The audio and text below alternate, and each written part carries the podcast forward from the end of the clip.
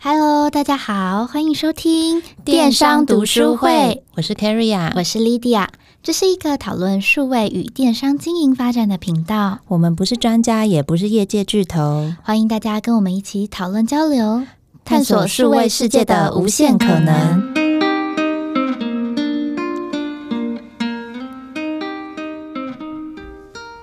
Hello， 大家好。今天电商读书会想要来聊聊一个我觉得还蛮特别的话题，因为我们之前在过去的节目里面大部分都是分享关于电商前台要怎么样操作，比如说像是 S E O 啊、网站的设计啊等等之类的，但是我们今天想要来聊聊后端非常重要的要素，也就是库存、金流或者是成本的控管。电子商务事实上要能够成功具备很多的要素嘛。今天想要来聊聊一个我们平常没有那么常接触的话话题，我们今天邀请的是李昂。那李昂他目前是联合智网的总经理，过去事实上也有非常非常多的经验，不管是在统一数网啊，或者是森森购物。虽然看起来很年轻，大家没有看到他，但是他真的看起来很年轻，可是他事实上已经有将近二十年的电商产业操作经验。所以我们希望今天这一集有机会稍微请到他，从过去就是丰富的经验里面，是不是可以跟我们分享电商成功要素？没错，那我们也先请李昂简单的跟我们听众自我介绍一下。好，欢迎李昂。哎，两位好，各位各位听众好。那我大概快速自我介绍一下，我两千年开始做电商，那现在二零二一年已经突破二十年了。呃，我一开始其实是自己创业，然后大概做了六七年。那接下来我到了雅虎，那时候规划跟兼职的超级商城。离开雅虎之后，我去了特力集团去做虚实整合。那现在大家都讲 O 二 O 或 O M O。然后，嗯，接下来就是我去那个、呃、有一家网境科技，那时候开始接触跨境。其实那个时候做跨境还蛮早的，大概二零一二年左右。OK。然后一二年到一五年，呃，不应该到一六年，其实都在跨境领域。那中间待过了，刚才讲森森购物、统一数网，然后我最后一个跨境的公司是在富士康，然后那时候 locate 在深圳这样，然后呃，二零一六年我就回来台湾，然后在这个联合报系这边服务了将近五年的时间。所以大概就是说，整个电商 end to end 其实过去都有一些涉猎。那当然，我觉得今天也很开心来谈这种后端运营的事情，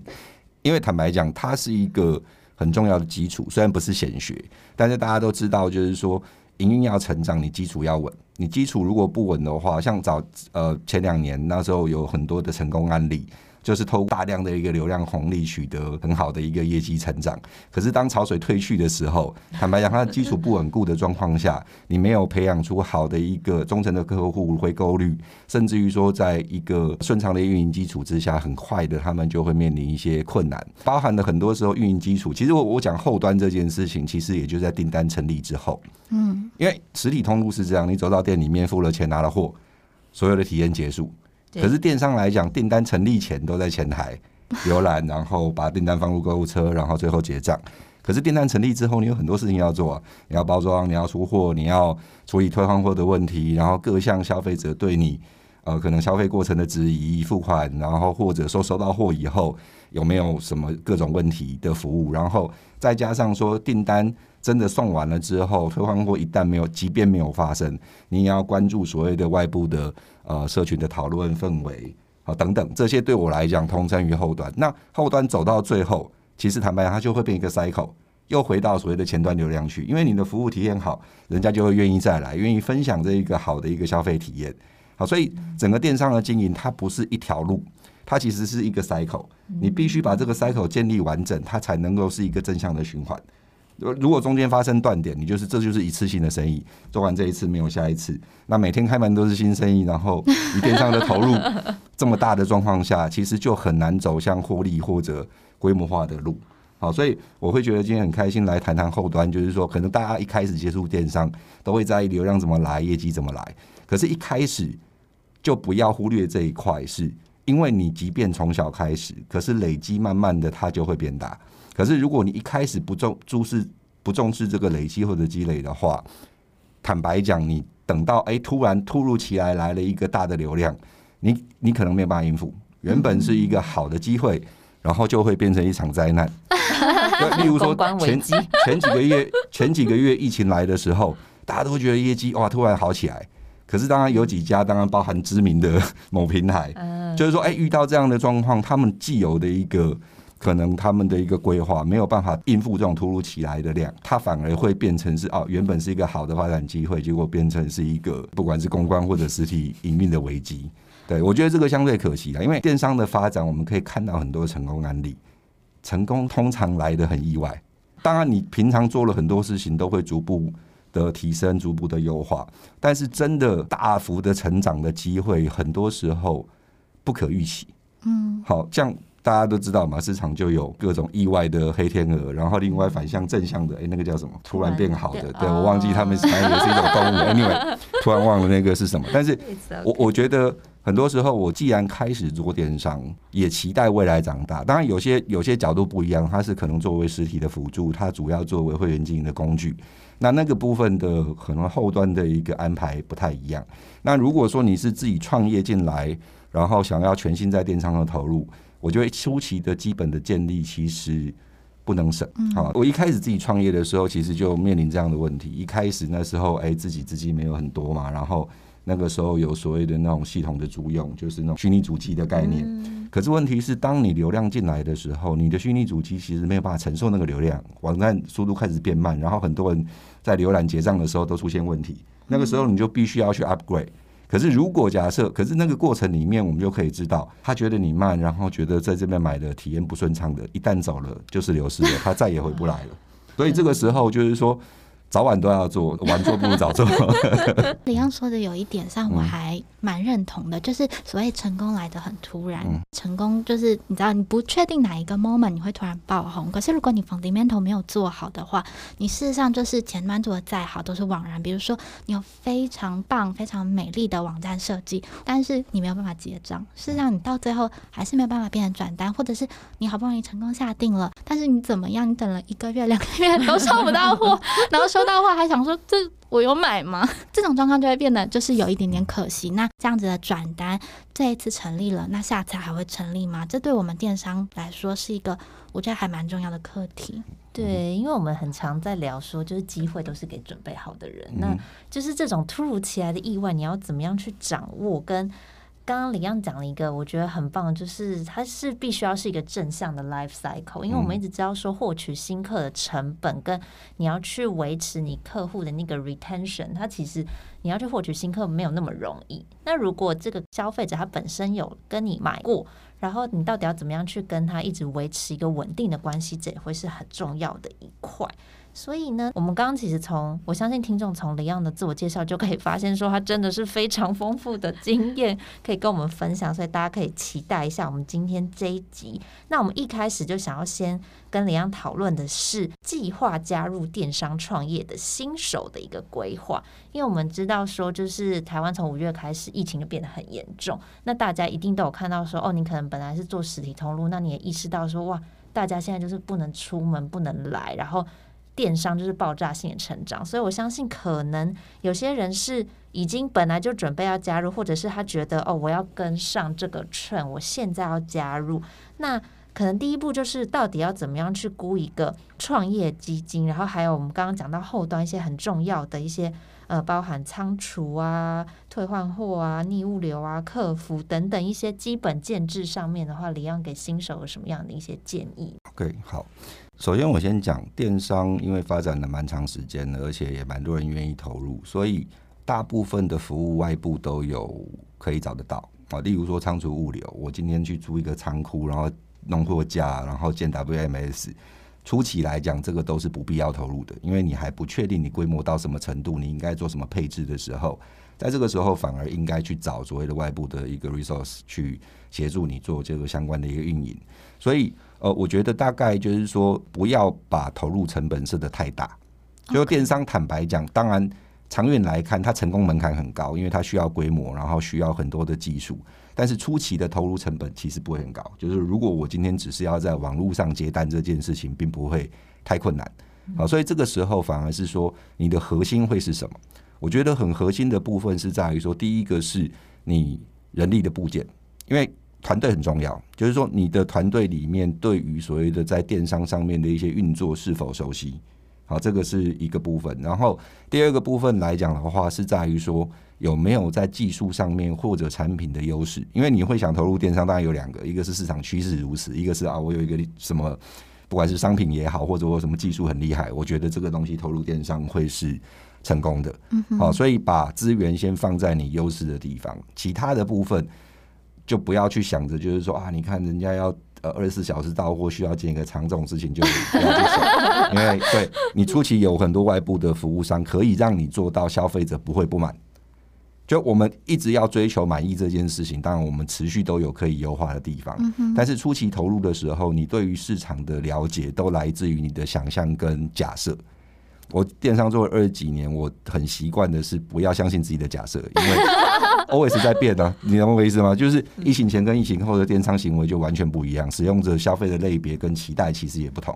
好，包含了你的使用族群开始都有一些结构上的改变，像现在越来越多可能年纪比较长的过去不愿意用电商了，嗯，他也觉得哦，反正疫情期间我就开始用，哎，用了之后还蛮满意的，速度蛮快的，然后就越来越多有这样的一个机会。所以如果现在要投入电商，第一个是 我, 我会真的是觉得是不要只是看它是个好机会，因为好机会大家都要进来，嗯，那你的差异化跟优势在哪里先评估，然后呢资源部件最好在自己呃比较核心需要掌握的部分上面。那最主要那因为每一个业态不太一样了，所以我们很难就讲是会是什么，但是呃再来的话是可能要有一些基本的财务的概念，因为很多人其实等做大了之后才发现财务很重要，那那个时候通常都已经缴了很多学费或者吃亏。好，所以我现在在谈说我初期规划，我不用很熟说哎什么要什么科目怎么设啊，逃税避税、呃、不是逃税避税但是回过头来是你要先弄清楚钱这件事情，它其实有几个地方要花。第一个是我们在财报上面会有看到几个收入以外往下的所有的成本或费用的差异是什么。第一个是我们讲这个叫做销货成本，销货成本除了商品本身以外，你的纸箱包材、你的运费等等这些销货成本，因为它是随着订单而发生的。好，然后第二个是变动费用，什么叫变动费用？就是说，例如说广告费，你可以花可以不花的，这种就是变动费用。嗯，然后另外一个叫固定费用，就不管你有没有生意，你愿不愿意你都得花的，像租金啊、人力啊，嗯，好，这些。所以刚才讲是说人力有两个嘛，一个是 in-house 的人力，这个是反正我请了他，我也不可能说明天就要不要来上班就不付他钱可是呢有一部分是例如说可以委外的，可以派遣的，那个就是依照需求可以做一些弹性调整。那通常我会建议是这样啦，因为一开始创业你也不知道状况会是怎么样，所以固定的成本至少留一年，固定的成本流，就是说不管你做不你你你状况如何，你都要付的那个钱，你大概估一年左右。嗯，然后呢，第二个是变动的成本，例如说广告的开支这件事情，呃，网络广告很重要，因为你没不是开在路边没有过路客，你必须要一开始一定是透过广告获客，而广告这件事情，即便你做精准化或者、呃、有一些演算法的一个呃的优化，可是它有一个学习的时间，基本上来讲大概一到三个月不等。嗯所以然后再加上出席获客到开始真的有 回, 回购的发生，可能要有一段时间，所以这个部分我建议大概抓半年，就是你预期的业务规模跟你可能需要花费的这种变动的费用的支出，大概有半年左右的一个资金。然后最后一个是，那这个东西就每一家不太一样，是周转资金，因为你在进货销货中间它有账期的问题，如果人家结给你的钱很快，那没问题，像你一般直接自己开店然后信用卡收单，那他你可能你收钱大概只要两天到三天，你卖出去的东西就收到钱，那你可能上游你要月结三十天，这个时候你反而会让自己创造出比较多的现金。嗯，但是如果你是像代理商或者生产制造商，我要在海外订购，然后大概三个月来一批货，这个时候我一开始要付出三个月的商品成本，可是我后面需要多长时间销售，如果遇到例如说 OK 好，我可能 maybe 透过某一些大平台，它可能它要求比较高，像过去电视购物是账期是一百八十天，一百八十天最长的时候了，对，那电视购物啦，但是网络购物通常不会，因为网络购物这样没有供应商敢做对对，那可是如果说例如说 OK 好，像例、呃、以, 以, 以像像、呃、B to C 的平台好了，大部分也都是我每个月结算，然后再呃，隔月 maybe 二十五号或者三十号之后拨款，好，所以这个时候，然后再加上说你进货的时候，像现在很多要求寄仓嘛，嗯，那我进仓的时候呢，基本上商品一定已经拿到了，可是问题是它什么时候卖掉你并不知道。嗯，好，所以这个部分最好你整个所谓的呃周转资金，我会建议先抓三个月，因为你说月一个月结算，然后付款一个月，然后再加一些所谓的中间呃你需要在途，就是说进货到销货中间一个月，至少三个月的一个周转资金会是比较好。那但如果说你今天不是跟平台合作，你就是自己开一家店，那可能就不需要那么多，因为进进出之间的速度是快的。嗯 ，OK， 所以这一块的话，其实还是要以就是你本身销货的那个周转率啊，然后跟一些就是进货频率等等相关的东西来做一个考量。对，因为我们讲商品，商品毕竟就是实体的东西了。那它怎么来这件事情很重要。如果你今天是那种买卖业，就是买进卖出的，嗯，那相对来讲比较容易一点，因为别东西是别人做好的，你只是考虑这一次我要进多久，然后下一次多久可以再进货。因为我多久能进货这件事情很重要，因为很多时候是，呃，如果这个时间没抓好，你也许库存控制得宜，但是你也会面临常常是无货可卖。哦，对对，因为我哎、欸，这个东西突然有一个东西热销了，可是热销的时候，我我今天卖完了之后，我货追不到啊，我没有办法抓到那一个 pattern， 它可能就会有一些可惜。那当然有时候人家讲这饥饿行销了，但是你要看消费者，不能让他饿太久。对对、啊，第一个不能饿太久，二来是你有没有很多替代性的商品。嗯哼，如果我今天饿了，然后旁边就有别家餐厅，那就去别的地方吃了。你你懂我意思吗？就是说。很多时候，这个都会是一个综合考量，我觉得很难一言以蔽之。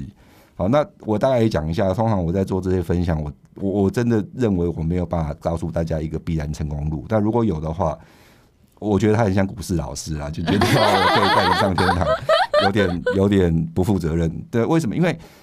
电商不是一个业务形态，电商跟实体零售概念一样，你可以说你怎么卖东西吗？人家一定会问说你怎么卖嘛？你是要摆路边摊开一家店，到百货公司设柜，各种卖法，嗯，对。然后同样一个，然后再加上每一个商品类别的状况又不一样，然后你的竞争的对象跟整个 business landscape 其实也有差异，所以你说要在一个短时间里面告诉一个成功模式不可能。但我觉得有些事情是原则性的东西，我觉得倒是可以谈一谈跟分享。嗯 ，OK， 所以对于电商创业新手，我这边帮大家 recap 一下刚才说的，就是黄金公式。要开始创业的话，刚才林安有提醒说，就是你的固定费用最起码要准备一年，变动费用是六个月，周转金的话，依各个品牌的规划，可是建议最起码可以抓三个月，因为刚才有讲到，就是市场成功来得很突然，如果你的固定费用只有准备六个月，结果你在第七个月成功，那你已经收了，这样就会有一点点可惜。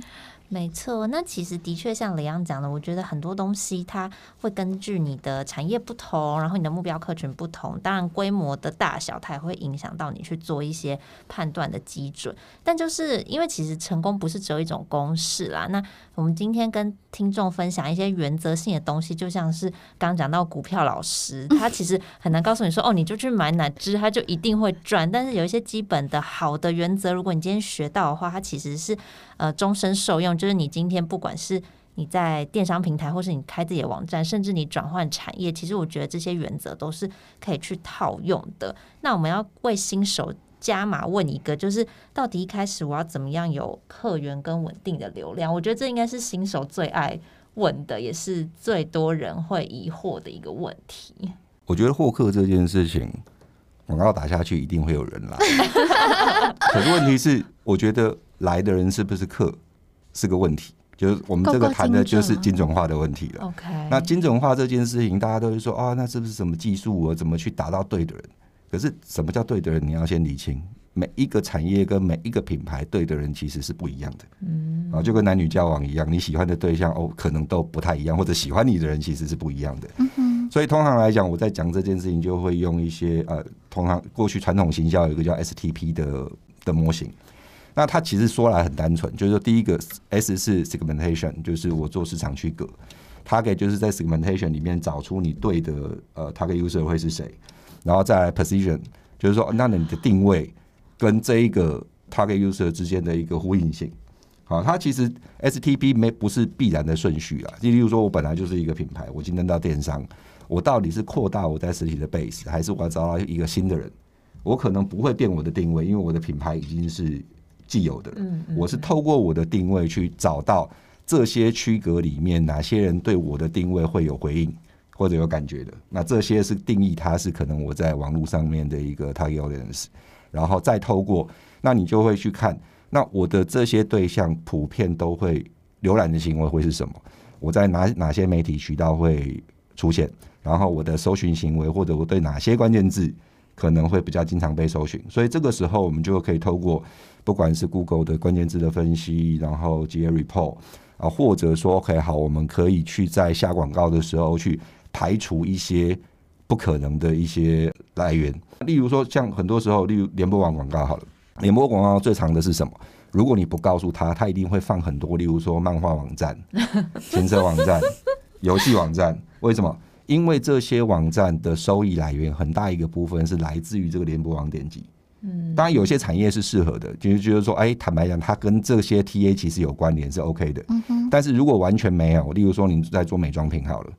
一定要告诉广告商，我不要投漫画网站，我不要投游戏网站，为什么？因为大家都有经验嘛，我在玩游戏玩一玩，突然会挑出一个东西要你看完广告，然后呢，它的关闭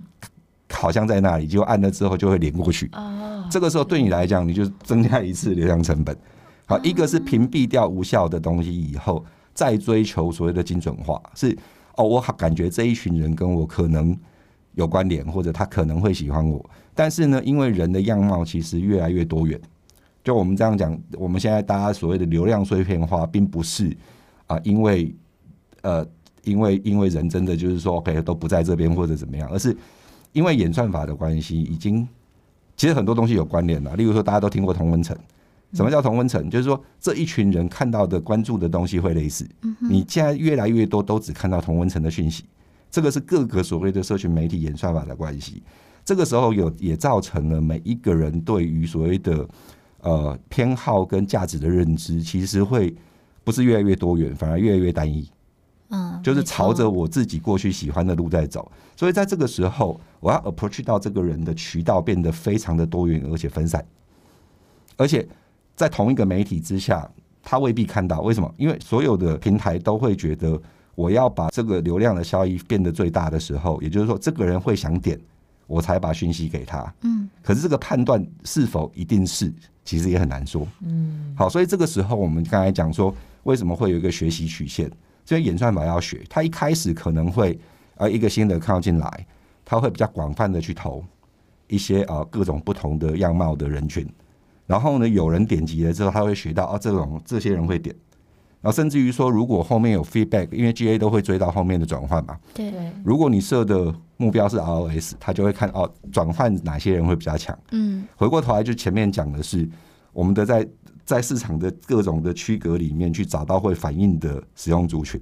可是回过头来是这个是所谓的技术的部分，可是定位很重要是什么？定位某个程度对我来讲是你要厘清你怎么跟使用者沟通，也许技术可以帮你找到哪一个人群可能会比较喜欢你，可是如果你给他 deliver 的资讯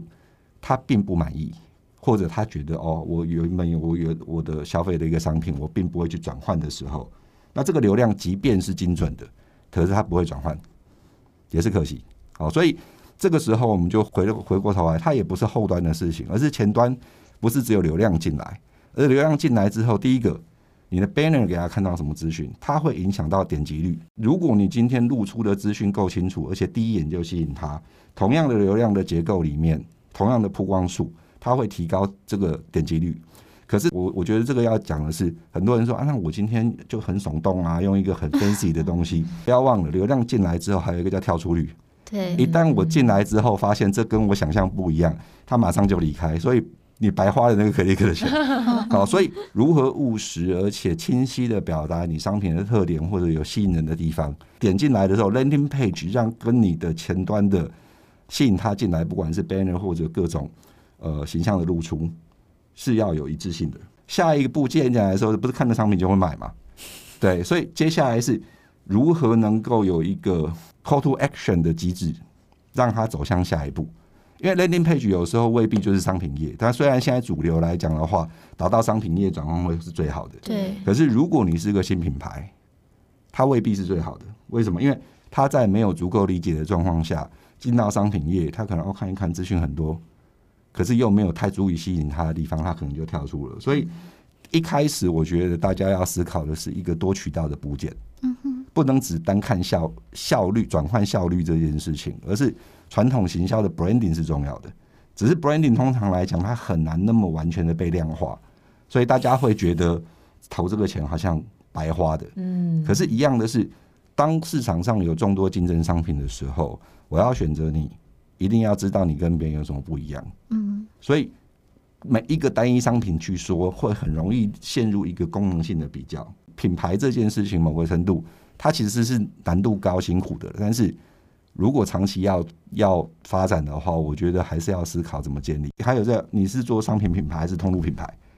它还是有差别。欸、不好意思，我想请教一下、嗯、商品品牌了解，但通路品牌的意思指的是？举个例子好了，嗯，像屏东系是个通路品牌，它下面的所有的家具都是别人做的，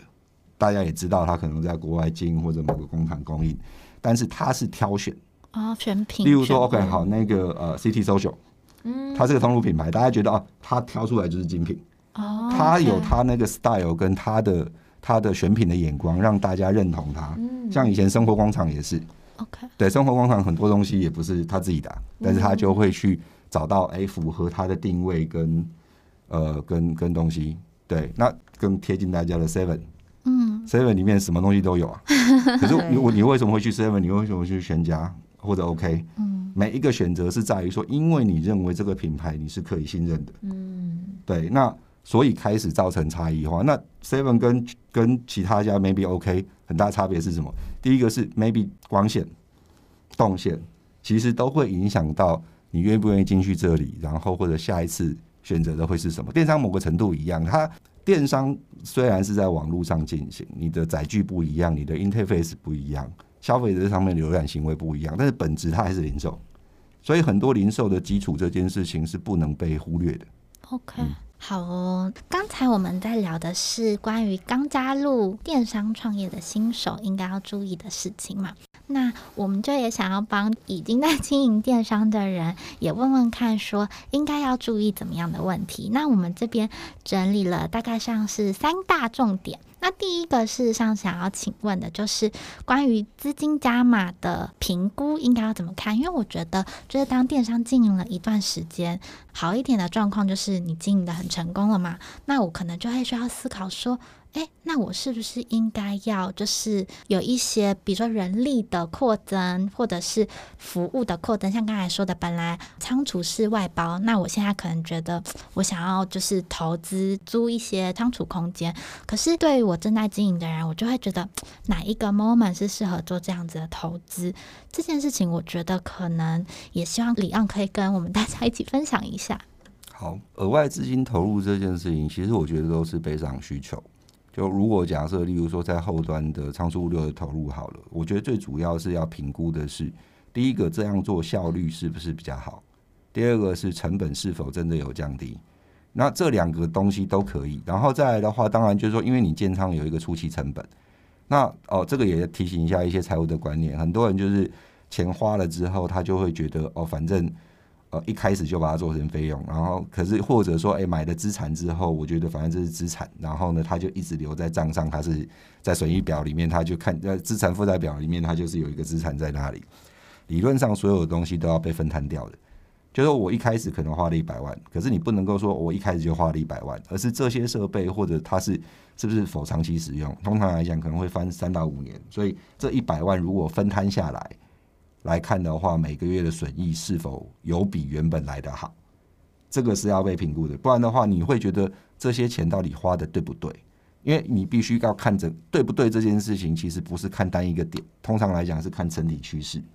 我整体趋势从分摊或者说这种所谓的 routine 的 maintenance 的一个费用来看的话，跟我委外来说的话是不是成本来的更低、嗯、那通常我们也不是看成本更低而已，就是成本效益是你拉回来自己做的时候你有没有，例如说人力这件事情，物流的人力其实流动率是高的，你有没有能力能够经常性的去找到人应付这种进进出出，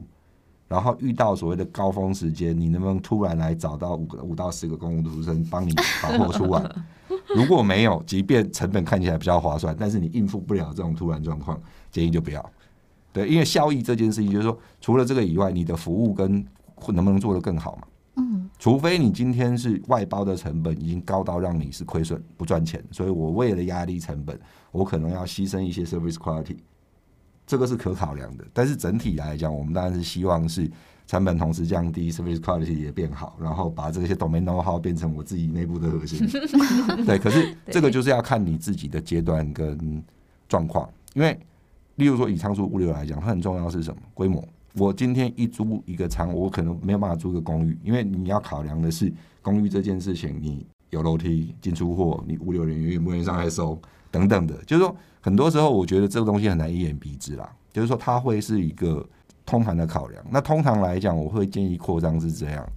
如果你现在真的没有做得很好，你觉得我再加码一把可能会有什么？除非你很有把握，不然的话不要做这件事情。加码这件事情通常是哎、欸，我觉得发展的还不错，但是我想要变得更好，但是这个变得更好的时候，它可能并不是我现在的获利就可以支持的，我可能要额外投入一笔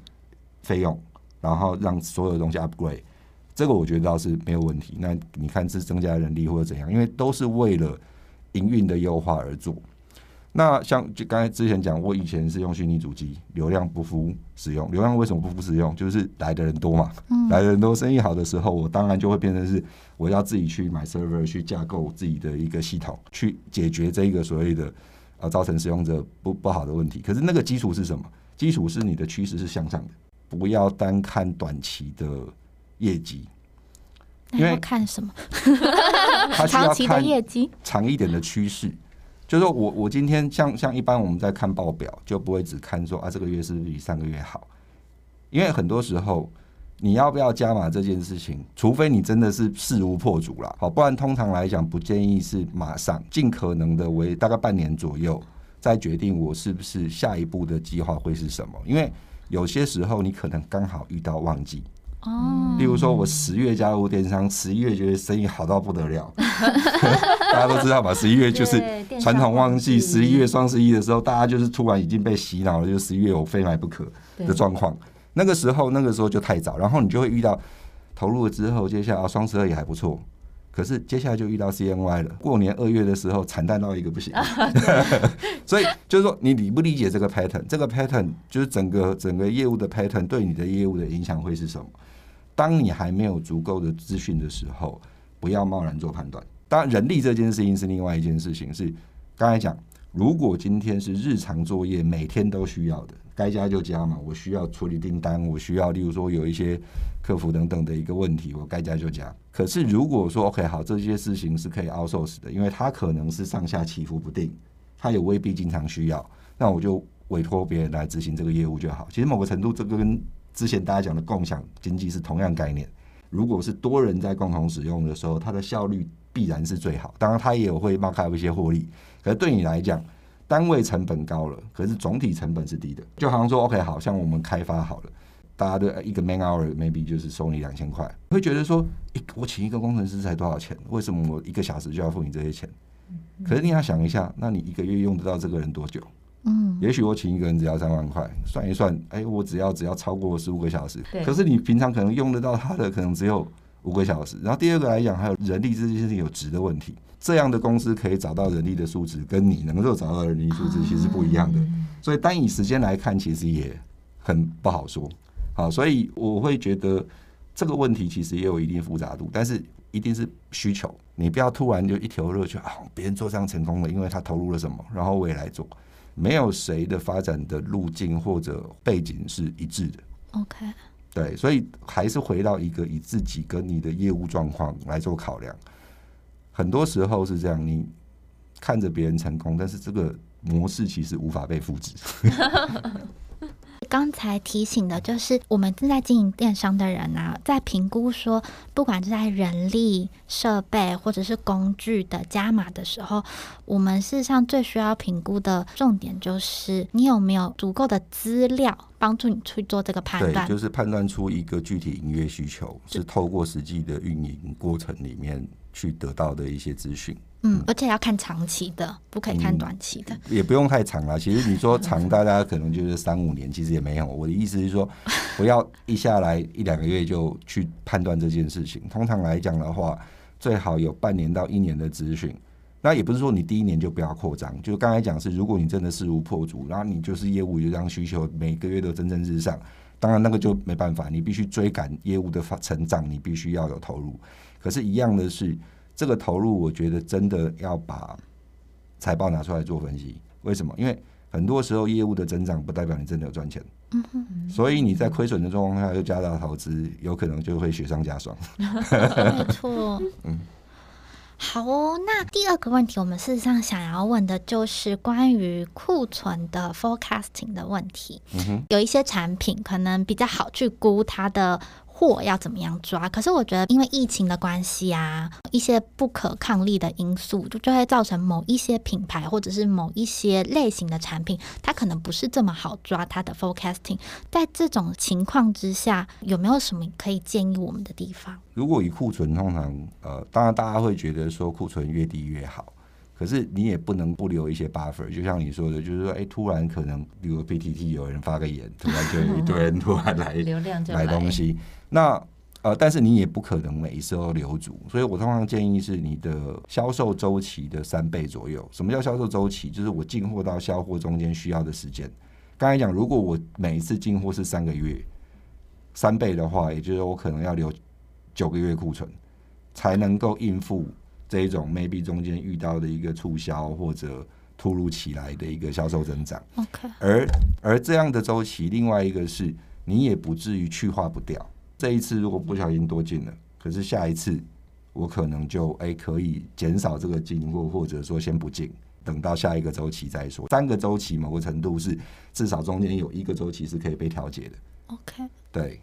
那四个为什么讲周期？真的，因为每个人，像有些人说我可以每个礼拜都进货，而且都进得到货，他的周期 maybe 就是以周为单位。嗯，那我只要留三周，足够三周销售的就可以，就是平均周销里面的三倍。那有的是以月为单位，就是以平均月销的三倍为准，我认为是一个合理的值。但遇到例如说可预期的销售增长，下个月就双十一了。一般来讲，双十一去年可能是几倍增长，今年当然大家会评估一下，可能相较于去年是不是再有进一步的提升。如果是，那你就是依照那个预估先进，那一旦有问题，那就是赶快把它去化掉就是了。哦，然后还有一件事情是库存啦，就是说我在进货的时候，很多时候大家就是啊，我一个月卖一百万，我就有三百万的货。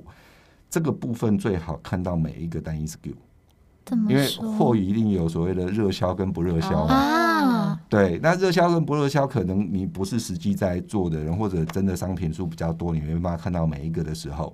至少注意一件事情：库存。就库存意思就是说，这个东西进来之后到销售销售出去中间的时间的长短。对，那如果假设有一个东西入库之后九十天、一百八十天还没有销掉，这个库存某个程度就高嘛。嗯，而且库存是在通常来讲高，如果有高库存商品的时候，就会去看它的销售的频次，就是说，哎，这在这段期间里面，它总共卖掉了多少个？这个时候我们就一来是回到刚才讲的，我进货的时候不是以总金额来看，我会有一个进货的一个结构配比，我可能热销的东西我会多进一点，这个东西我就不会再进。嗯嗯，好像很多时候像我们我们有时候做单运营嘛，那遇到一些比较可能没经验的操作人员，他就会是哦，厂商这次要进货了，我就平均每个都叫一个。然后呢，可是问题是他叫的频次会越来越高，为什么？因为热销的产品他要一直进，然后可是问题不热销的东西他就放在那边，那看起来周转看起来没问题，因为有些东西是这样，我有十个 item， 有一个特热销，那你会让其他九个看起来它没问题。啊，所以库存某个程度是要搭配着一起看，就是说我在呃仓库里面停滞的时间有多长，一旦停滞的时间长，即便小幅亏损，尽快出清。为什么？因为仓库不是没有成本啊，除非你今天小到真的去办公室的一角，不然的话房间这样，不然的话说实在的，只要你的空间是租的，不管高或低，它就持续在商品上叠加成本，而且这个东西是不容易被计算的。坦白讲，滞仓时间太长，你应该要赶快把它清掉。刚才说的就是新手我们可能就是要注意的东西是，哎，你交货的资金要留多少，可是当你真的有在经营一段时间的时候，你要看得更仔细，把所有的商品都摊开来看，哪一些东西是热销品，那我叫的周期是要怎么样，反正就是那种哦，好像卖不太动的，你还要再进吗？还是说事实上应该要用某一种方式赶快把这些都清掉，并且最重要的是以后不要再继续进了。这个补充一下，就是有时候呃，闽南语叫串走，就是本来预期他会卖，然后进了一堆，可是卖不掉的。通常来讲，大家会觉得说，哎呀，我就慢慢卖，然后赔售可惜。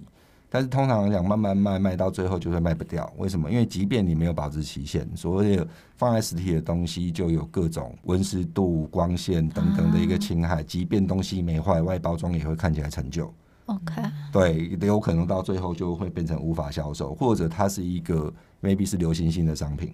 这个时候大家是哎过两过一段时间风向变了，你就再也卖不掉、哦、所以通常来讲，给自己一个明确的时间，真的不行的时候就甩卖也把它清掉。这个跟刚才讲股票停损是一样的概念的，就是说我真的进到一个不对的东西，然后它如果假设库存的量其实相对大，如果还是卖不掉，甩卖也卖不掉，你把它当成赠品送掉都好。不要一直留在仓库里面、嗯、真的这是一个认赔杀出的概念、嗯、就是你必须要保持你自己的资金啊，或者是你仓库本身使用效益那个弹性度。对，最后一个想帮就是已经在经营电商的人问的问题，就是关于金流还有损益评估的规划，就比如说他的现金流应该要怎么样做一个比较好的 monitor， 或者是说哎，当就是做一做做一做好像觉得就是生意真的很不好的时候，我要怎么样判断这是一个好的停损点，或可能就是再撑过去我身上又是一条活龙了。这个也是一个不好回答的问题、哦、我先讲金流好了。金流这件事情其实很单纯，现金, 现金流这件事情跟损益不太一样，就是说我今天即便在损益上面看到有赚钱，可是问题是这个钱可能又都投入到日常周转里面，你现金反而会越来越少的时候，这个时候你就要注意，就是之前你可能就是流货太多。那当然另外一个有可能会造成问题的是，损益是负的，但是现金流是却是持续增加，是因为你看起来业绩持续增长，而且你例如说收钱的速度会比你付钱来得快。像我早期创业的时候，我自有资金其实不多，那可是因为信用卡收单，我只要一天两天我就收到钱，可是厂商我都是月结三十天，我就创造出大概有六十天的现金可以被运用。在正向成长的时候，那个现金会越来越多，因为营业额越来越好嘛。可是一旦反转的时候，坦白讲你会突然面临你钱会付不出状况。通常来讲的话，在可预知的支出这件事情势必要先做管理，让你知道我现在正常的周转资金在应付这些支出的时候是否足够。当然有些时候是未来我可能会有一些资本投入，或者面临了如果我一开始跟银行借款，我可能有一些大量还款的问题的时候，这个时候我可以预做准备。因为资金筹措来源除了当然就自家有钱或者拿房子抵押以外，还有外部投资者跟银行嘛那外部投资者我觉得初期创业不要想那么多啦，因为现在不是像早期大家觉得说、哦、电商有各种可能性，因为说实在成功的少失败的多嘛，所以大家对于投入到这样产业其实会比较保守一点、哦、除非你今天已经真的很成功，然后有好的获利，不过通常那个时候你也不太需要钱、哦、所以在再下一个就是银行的渠道了，就是说你可能可以用公司的角度跟银行有一些往来，那这个就是最好是及早做准备。为什么？因为他要看你的营运状况，他要看你的报表，然后主要是你的营业额跟像四零一报表等等的，然后他要建立关系跟信任感，因为要有借有还嘛，所以呃、银行的这个往来可以，如果假设啦，业务在发展过程中可以先建立，当你有紧急需求的时候，或者通常来讲，像贷款有一种就是动资型的，就我先准备一笔资金在那边，以便不时之需，然后有动资才会激利息。虽然虽然高一点，但是它是可能是一个保留弹性的方法。刚才难回答的其实是在停损这件事情，我们可以看到很多案很多成功的案例，就是在当年他最艰苦的时候撑过了那一把而走到成功了。可是那一把到底会不会成功不知道，因为说实在的，那个就是可能千分之一的人是这样。可是其他的人大概就是撑过那一把之后，可能跌得更惨一点所以这个东西不好回答，我觉得。但是问题是评估的基准会是什么？你至少要有你自己能够明确看到的机会跟优势。嗯，如果连这个都没有，那一把就是胡乱赌了。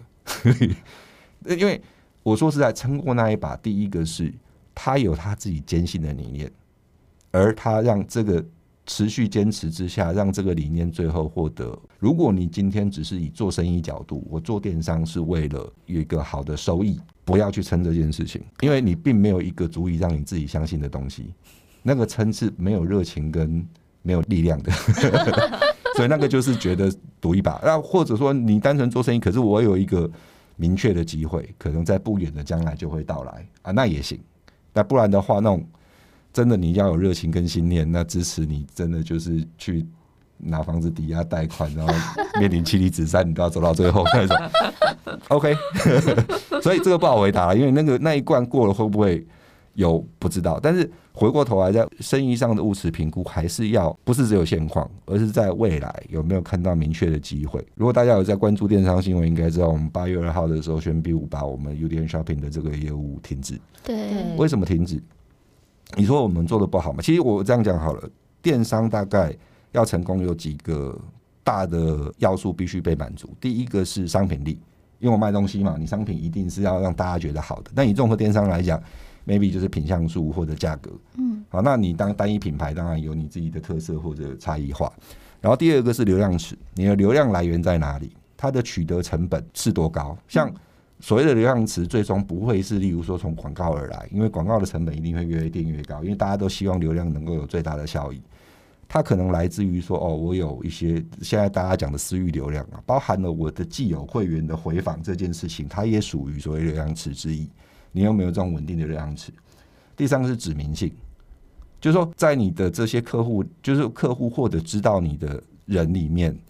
他在消费的时候，你至少在他的一个会评估的通路或者品牌里面是在前几名。好，这个这个是指名性。这三个如果没有建立，你大概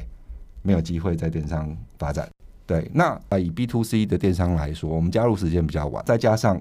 整个集团其实没有任何